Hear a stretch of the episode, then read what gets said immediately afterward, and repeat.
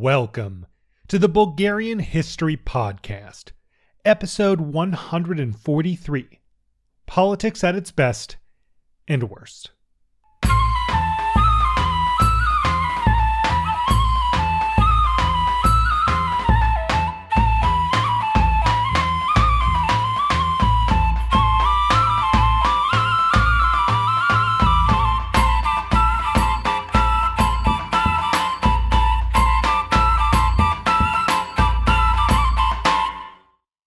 First, as always, I want to thank listeners and patrons. So, thanks to Gennady for his donation. It was a real pleasure to meet him and his family in Sofia. Also, want to give a shout out to listener Oliver, who grabbed beers with me in Sofia, and Maria and her husband, who I had a nice lunch with. Uh, it was I met so many uh, every single August. Everyone's on vacation. Lots of people visit Bulgaria, and I meet a ton of you listeners, and it is always so much fun. It's just a, a highlight of my summer every single time. So, thank you all so much. And thank you to Neleke Shurman, I hope I pronounced that right, Ivan Gavazov, and Douglas Simkin for their donations. So big thanks to everyone. Always feel free to get in touch if you're visiting Sofia. It's great to meet you all. Now, let's get into uh, the politics. It's it's it's a it's an ugly time. So last time we saw Bulgaria's first government and monarch in centuries begin to work to run the country but Alexander Battenberg was, you know, despite the fact that he was initially greeted with this huge crowds, he quickly found himself mired in a political swamp, frustrated by a constitution he felt made it impossible for him to govern as he wished, quickly making enemies as he formed a temporary government from the minority Conservative Party, which quickly used its power to unfairly shape the soon to be held first ever democratic elections. Meanwhile, Russian policy was a contradictory mess, as Bulgaria's confusing political situation worked to make sense of how it should govern the young country. Now, just weeks into his reign, Battenberg has made plenty of enemies in St. Petersburg and Sofia alike. He's been persuaded not to abandon the constitution or delay the first election, but what else he might try remains to be seen. Now, I want to begin by mentioning two general trends going on at this moment. I mentioned before that Bulgaria had to assume a portion of the Ottoman debt to various European creditors as a part of the Treaty of Berlin, but this wasn't the only financial obligation to come out of that treaty. Bulgaria was also required to fund a variety of railroad projects. As Misha Glenny writes, quote, the ubiquitous Austrian Baron Hirsch was granted the right to extend the Orient Express through Bulgaria to link up with the line he was already building in eastern Rumelia. The British won a promise that Bulgaria would buy the useless Russe Varna line, obsolete since the signing of an international agreement on the navigation of the Danube. The Russians demanded that the Bulgarians pay for a new railway line from Russe to to the Danube to Sofia, which would then be of vital strategic importance. Moreover, the Russians wanted their line built before Baron Hirsch's. But even Russia's allies in Bulgaria, the liberals, could see that for economic reasons, the Orient Express was a more urgent project. As a consequence, the rail issue became a bone of contention between successive Bulgarian governments and the Russians. End quote. So, you know, th- this just seems to be almost a reflection of Bulgaria's wider geopolitical uh, and sort of internal political contradictions and struggles right? That it's this brand new country. It has so many things it needs to do, but all these outside powers are jumping in and telling it what to do. It's all very contradictory, and the whole thing is just an absolute mess. You know, we, i have my fair bit of criticisms of so many of Bulgaria's uh, governments and the, the, people involved in making decisions to govern the country, but I, at the same time, gotta say, I do not envy their task. I mean, it's clear that Bulgaria is in an incredibly ge- difficult geopolitical situation when it comes to its development. And I also previously mentioned how the conservative government appointed by Prince Alexander attempted to get rid of any liberals in the government and to reward their supporters. Honestly, this is going to become a pattern where whichever political party gains power quickly moves to purge the government and reward its supporters with government offices, whether they're qualified or not. Now, to be fair, this was a common practice in the United States at this time as well. And you know, it's something we don't really think about much, but in you know, the 19th century into early 20th century politics, this was a, a, very common thing around the world. And as you can imagine, it resulted in governments being run extremely badly because you know, every again, every time a political party changed, you know, everyone from the, all the way down to like the lowest government offices, basically everyone changed. And so it was extremely difficult for people to build up experience in their roles. And as I said, a lot of the people who gave who kind of won these roles were not very qualified. They were just supporters. And so you got extremely badly run uh, services and things from the government as a result. And so this is why, you know, eventually places like Bulgaria and, you know, the United States to make that comparison will at some point pass laws which create career civil service offices, uh, which massively increase the effectiveness of government. So yeah, there, there's I keep saying this is the, the inner political scientist in me is coming out here. But now, yeah, so for the time being, though, this means that there are frequent kind of purges that prevent the building of deeper institutional knowledge and competency in all of Bulgaria's ministries. So, we've got these twin forces at play, with political corruption and meddling by the great powers, both making the already difficult job of governing the new Bulgarian state nearly impossible. Now, with all that in mind, we're picking the story back up in late July 1879 as the process of setting up the Bulgarian government continues. In the final days of the month, Prince Alexander issued orders establishing the specific structures for various ministries. These were modeled on France. And Bulgaria established its first diplomatic missions in Constantinople, Bucharest, and Belgrade. Remember, technically, Bulgarian foreign policy wasn't really supposed to exist uh, because they were still technically under the Ottoman Empire, but in practice, they could still represent Bulgarian interests. Now, a couple of countries that it's interesting to me are not on this list St. Petersburg. For that, you can assume that, like, okay, Bulgaria has very close ties with Russia, anyways. They, they don't necessarily maybe need a formal diplomat. You know, they're already going back and forth constantly. Also, interesting enough, Athens. It's the, the only other kind of uh, super close by country that doesn't get such an office.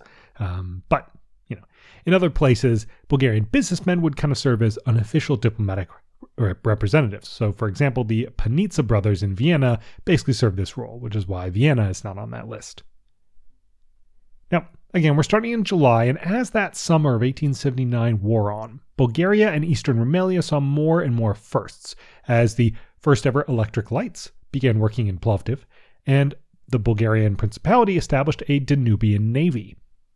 Now, at some point during the year, the first telephone in Bulgaria was also set up between the home and office of Alexander Bogoridi. So it's kind of it's kind of fun. The first ever telephone line was from the guy's house to his office. This is a purely internal line.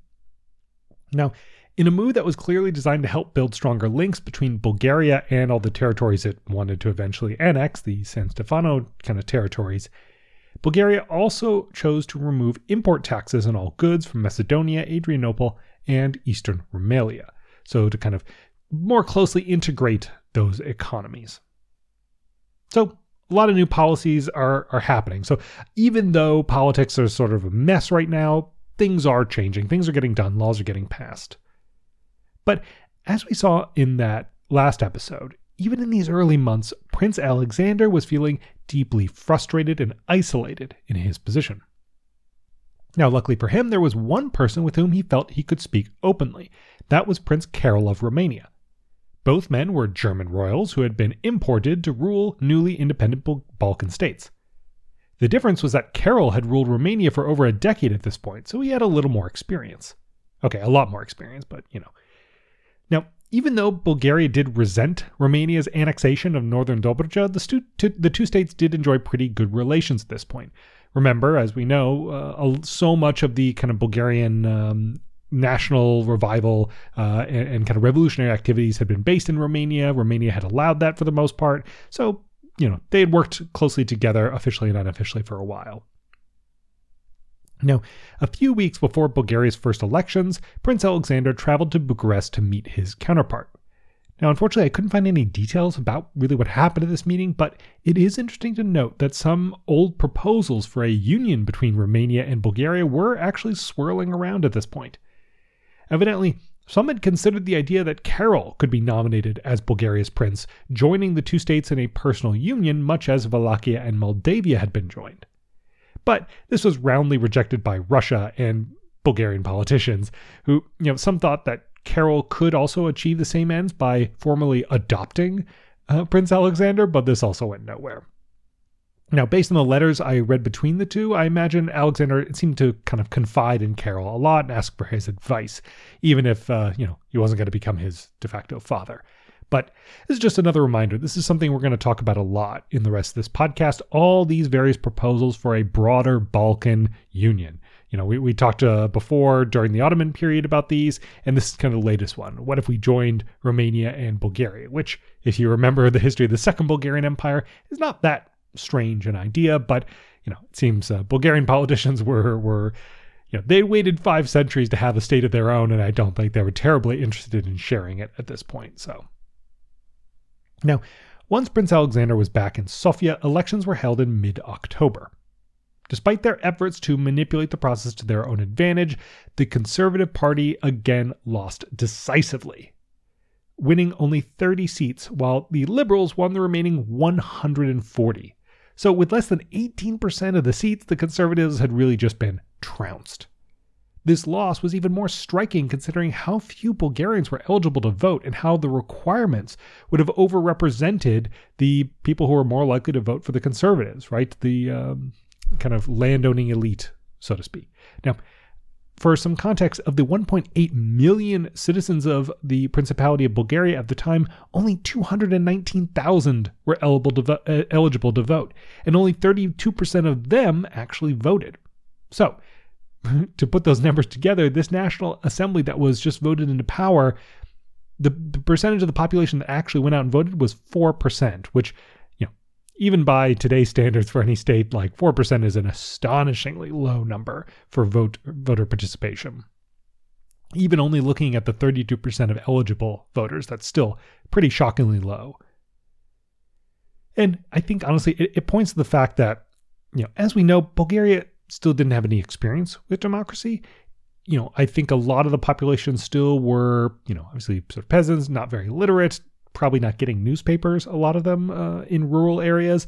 So just a lot of people, I imagine, were not very connected into politics, weren't really aware of what was going on, weren't really in line didn't really know who to vote for i would i would imagine uh, of course both political parties are starting to do more outreach and things but still this is early days and it seems like uh, those probably didn't have much of an effect here and so you got this result now some foreign diplomats did report that the overall voting process proceeded well black points out that there were some pretty serious abuses the worst of which involved electoral bureaus, which were elected in the morning of the election itself and which effectively ran the elections. Uh, now, stick with me. This is extremely strange. As I said, I have several degrees connected with political science. I have never heard of such a process for elections, and so this is very bizarre to learn about. So, again, in this system, you have two elections in the same day. The morning election elects the electoral kind of committee that runs the afternoon election, which elects the National Assembly members. And essentially, if you win win control of that kind of first bureau, that committee in the morning, it almost guaranteed an electoral victory because you, the people on that committee would be able and frankly were willing to destroy ballots, allow people to vote twice, just generally commit all kinds of fraud and abuse. So, to win control of those bureaus, Partisans of whichever political party would arrive early in the morning and often use threats or actual physical violence to block access to the voting booths for opposing political party members. So, yeah, it's not a great system. But while there is evidence that these tactics were used in later elections, I don't have a whole lot of specifics about how often this was used, you know, all the prevalence and all this kind of stuff. But we've got some evidence that these kinds of abuses were happening. All this set the stage for a showdown. Prince Alexander now faced an assembly determined to reduce his power, while he himself felt that the power he currently possessed was totally insufficient to begin with. But even before that showdown could commence, elections were also held in eastern Rumelia. Now, we couldn't really find a good breakdown by party, but they did elect Ivan Geshov as the assembly president, and although he was from a wealthy merchant family, he associated largely with the liberals. So, if you want to look at it that way, it seems that Eastern Rumelia elected a roughly liberal government. Now, in Plovdiv, more importantly than kind of how many votes each party won was, I think, in, for them, the ethnic makeup of the assembly. Because, you know, basically Eastern Rumelia was a little bit more ethnically diverse than the Principality, and they were a little more concerned about making sure that Bulgarians could dominate the state. So there, Bulgarians won 40 out of 56 seats, with the remainder largely going to Turks and Greeks. For reference, the population was roughly 70% Bulgarian, 21% Muslim, that includes both Turks and Pomaks, and about 5% Greek at this time. But in general, it seems that the ab- absence of a prince like Alexander, and with the primary goal of simply uniting with Bulgaria, meant that in eastern Rumelia there wasn't nearly as much fighting between political factions. In general, politics here was described as being very calm under the leadership of Geshov. Of course, Eastern Rumelia also had other challenges, namely rebuilding itself after the twin devastations of the April uprising and the Russo Turkish War. And shortly after the election, Alexander Bogoridi laid the symbolic first stone in the rebuilding of Stara Zagora in line with its new grid layout following its total devastation. So yeah, if you if you visit Bulgaria today, you know nearly all Bulgarian towns and villages and things have kind of twisty roads and things. Uh, they're, they're not super well laid out, except for Sofia, which of course grew grew very large. But if you go to uh, Stara Zagora, it's very different. It's a big grid, and this is the reason why it was kind of totally rebuilt. But overall, the big kind of difference here is that you know politics at this point in Sofia is blood sport. It is brutal. It is partisan. It is rough politics in Plovdiv is aylak, if you will. There's a Plovdiv slang word for kind of uh, calm, don't worry about it, like manana kind of. You know, things there are are very smooth. But despite the calmness of Eastern Rumelian politics, below the surface there was a lot happening. Throughout the territory, so called gymnastic societies were formed, ostensibly as sports clubs but in reality, they were kind of paramilitary organizations which gave their members military style training in preparation for future conflicts over Eastern Rumelia status. This is a, fairly common thing even through the 20th century. A, a lot of states that uh, couldn't kind of form an army uh, legally would form gymnastic societies and use this as a cover to kind of train paramilitaries. Um, now, in November of 1879, basically acknowledging the reality of these gymnastic societies, Bogoridi issued an order kind of converting them into a more official militia reserve. Indeed, the strength of these organizations, which counted about 100,000 members in their first few years out of just under 700,000 Bulgarians in eastern Rumelia, helped convince the Sultan not to use Ottoman soldiers to occupy the territory. Remember, legally speaking, the Sultan was not allowed to send troops into eastern Rumelia unless the eastern Rumelian leader, in this case Bogoridi, requested them. But, you know, he could have potentially, it's still his territory, he could have potentially sort of done it anyways and, you know, dared any of the European powers to stop him. But the strength of these uh, unofficial paramilitary gymnastic societies convinced the Sultan that it would be a suicide mission to try this. Now, back in the Principality, another aspect of the aftermath of the war was being handled as Metropolitan Grigori handed over clerical power in northern Dobruja to the Romanian Orthodox Church. Again, remember that northern Dobruja had just been given to Romania as compensation for the Russians annexing Bessarabia. Now, in the first days of November, only actually one day apart, the legislatures of Bulgaria and Eastern Rumelia finally began operations as the first ever democratically elected bodies in Bulgarian history. Although, as I mentioned, remember the, the number of people allowed to vote is pretty limited, so they're not super democratic, but still, it's a milestone. Right away, the two bodies began operating very differently, as I kind of alluded to before. Elena Statelova described governance in Eastern Rumelia under Geshov, writing that, quote, he used his restrained demeanor and tact to bring the, to the institution a businesslike atmosphere of efficiency and moderation. Under his able leadership, the Assembly passed the budget for 1879 to 1880 and 12 laws. The proceedings were calm and the decisions reflected a shared effort to restore the economy, overcome financial difficulties, assist refugees, etc. She goes on to quote the writer Ivan Vazov, who wrote that, quote, It was as if the assembly were composed of persons with many years of parliamentary experience, accustomed to discipline and attitudes of political deference. So, you know, for, for anyone who was looking at uh, politics in Plovdiv and Eastern Rumelia, it was shocking at how calm and efficient and polite their kind of political culture was already, which, yeah, is not very common for a brand new democracy. However, things in Sofia were a little different. There, under the chairmanship of Petko Karavelov, things went downhill pretty quickly. He opened the proceedings of the National Assembly by stating that the liberals had to prove the conservatives wrong and not act like a bunch of vagabonds.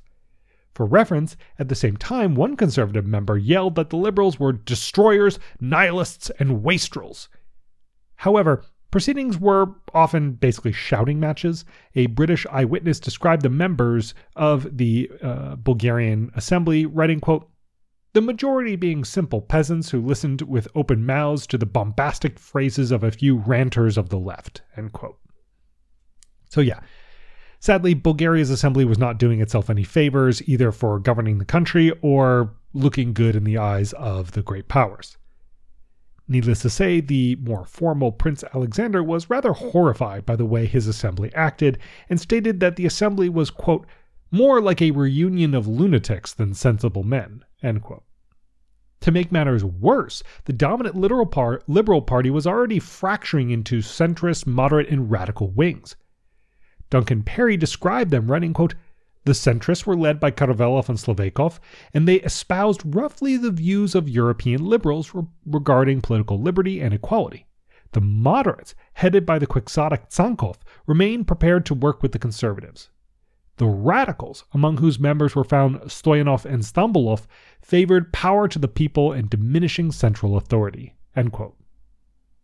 So you've got these, you know, awful kind of difficult fights between the liberals and the conservatives and the liberals are starting to fracture and things i mean you know we're we're not even a year into this and things are proper and messy.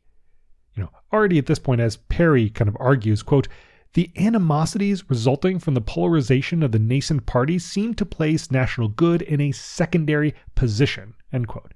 I think that is critical. So many of these politicians at this point seem to think you know, the number one thing is winning the argument or defeating their enemy politicians and not helping Bulgaria, you know, grow, uh, start to develop. It's a brand new country at this point and it desperately needs attention and development and good governance. Now, as things got more contentious, the young Stefan Stambolov quickly made a reputation as a firebrand, delivering impassioned speeches. Now, the problem with the young Stefan Stambolov was the young part. At 24 years old, he was technically too young to even serve in the assembly and had used fake papers to overcome that requirement. However, by late November, the conservatives had decided to try to use this as a pretext to oust him. In the fight, both sides presented documents and testimony to indicate that Stambolov was the required 30 years old or the actual 24. Ultimately, though, his reputation as a revolutionary was enough to convince a majority of the assembly to vote that he was indeed 30 years old. But this was far from the biggest issue facing the body at the moment. Remember, despite the strong liberal majority, the government itself was still technically a conservative one, and it quickly voided some of the election results claiming irregularities, which, okay, there seem to have been irregularities, but the conservatives seem to be using those claims just as a tool to kind of gain more power.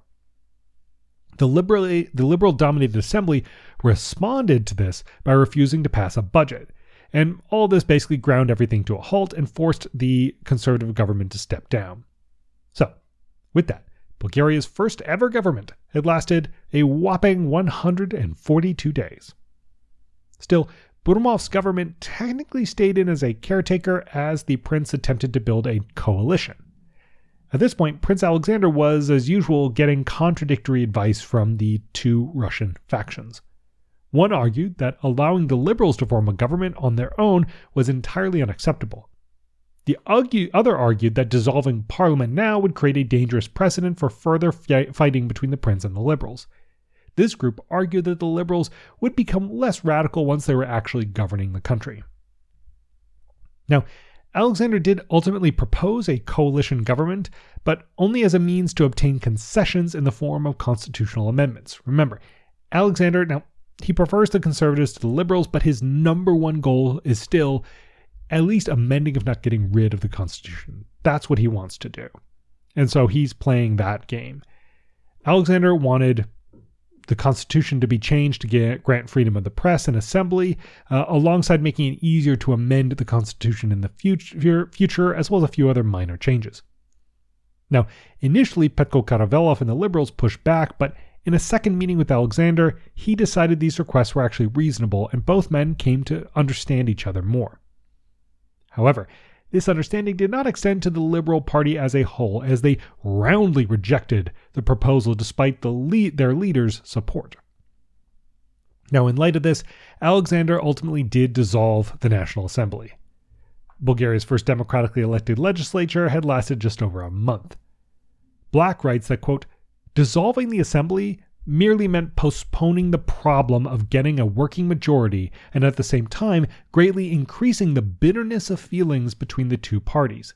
Battenberg's one hope was that he would be able to have the Constitution amended before a new crisis arose.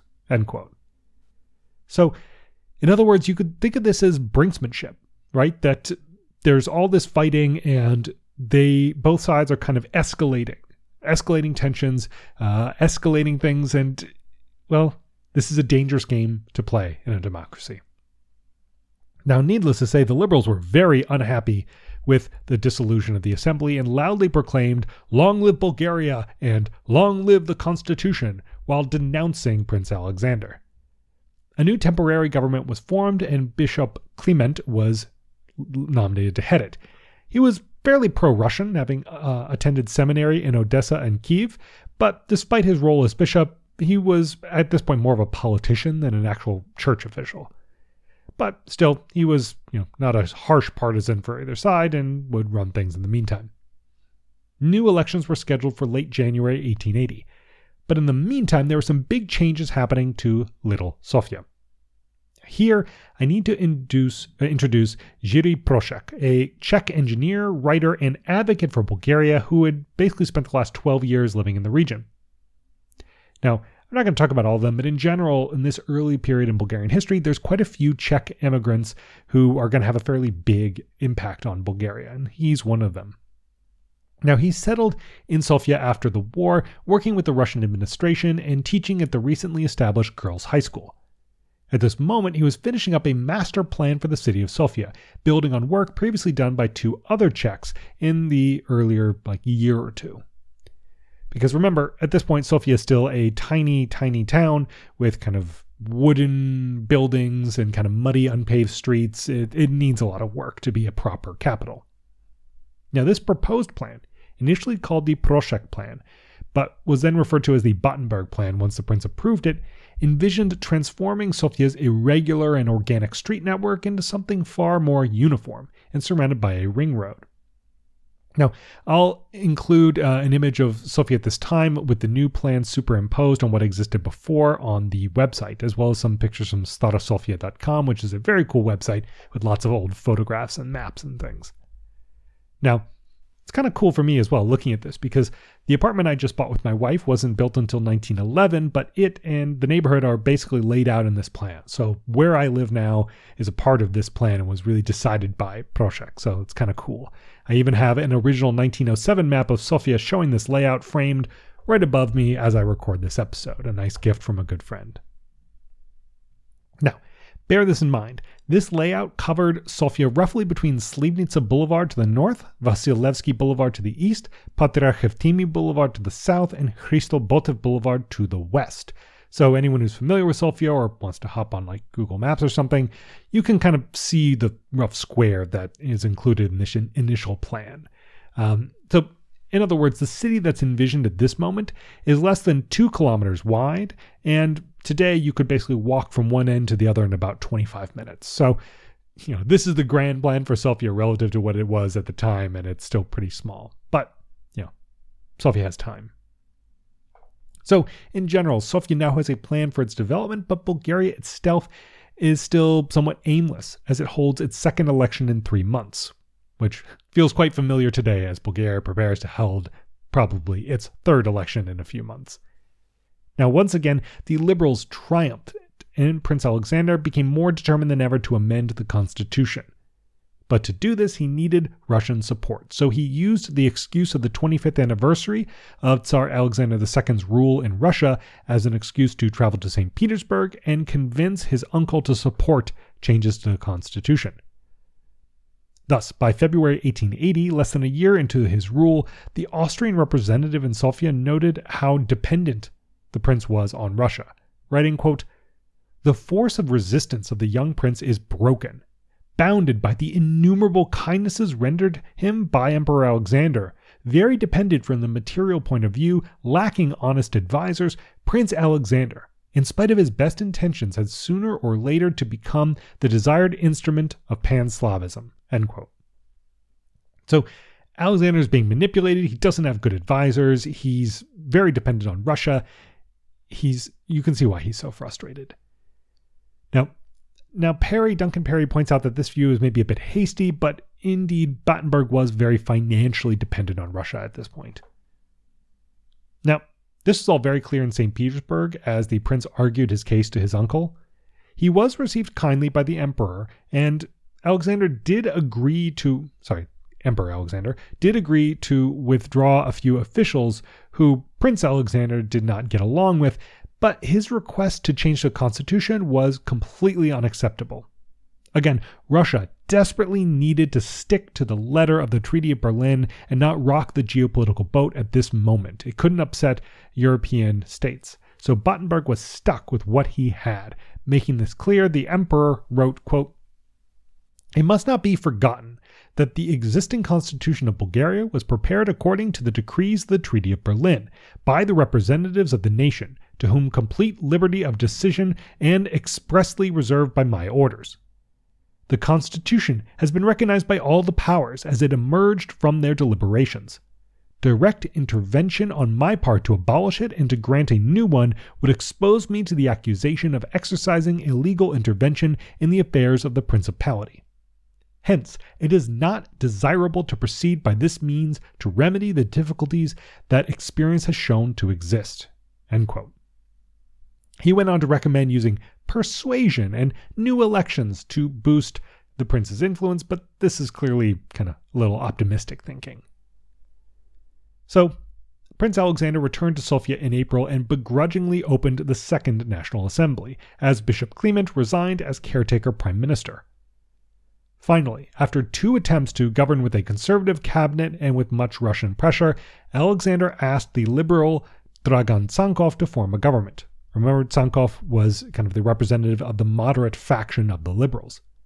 So, the liberals were finally in charge. It only took winning two elections to get them there. But to say there was a coldness between Tsankov and his sovereign would be a bit of an understatement. Alexander was by this point frustrated enough to state that, quote, it is impossible to rule with the absurd Bulgarian constitution, for it makes no difference whether the conservative or the liberal party is in power, as both are equally democratic and unreliable. So, that's where we will leave off today. A liberal government is finally being formed, and the outlook for Bulgarian government and democracy is not great. Prince Alexander is more frustrated than ever, and tensions are building between him and the dominant liberals. Meanwhile, Eastern Rumelia is proceeding calmly, bringing in new technologies like electric lights and telephones, and conducting politics with the regularity of a Swiss watch. Where these two approaches will take these two parts of Bulgaria remains to be seen. This episode was written and produced by me, Eric Halsey. The theme music was written and performed by Teddy Raven. Check out the Bulgarian language version of the podcast at bghistorypodcast.com, though that's on hold for now until I figure out uh, well, basically get some partners to help me continue it. And yeah, check out the website. There's maps, timelines, list of important people, all kinds of good stuff to help you follow along there. And I'll see you in the next episode.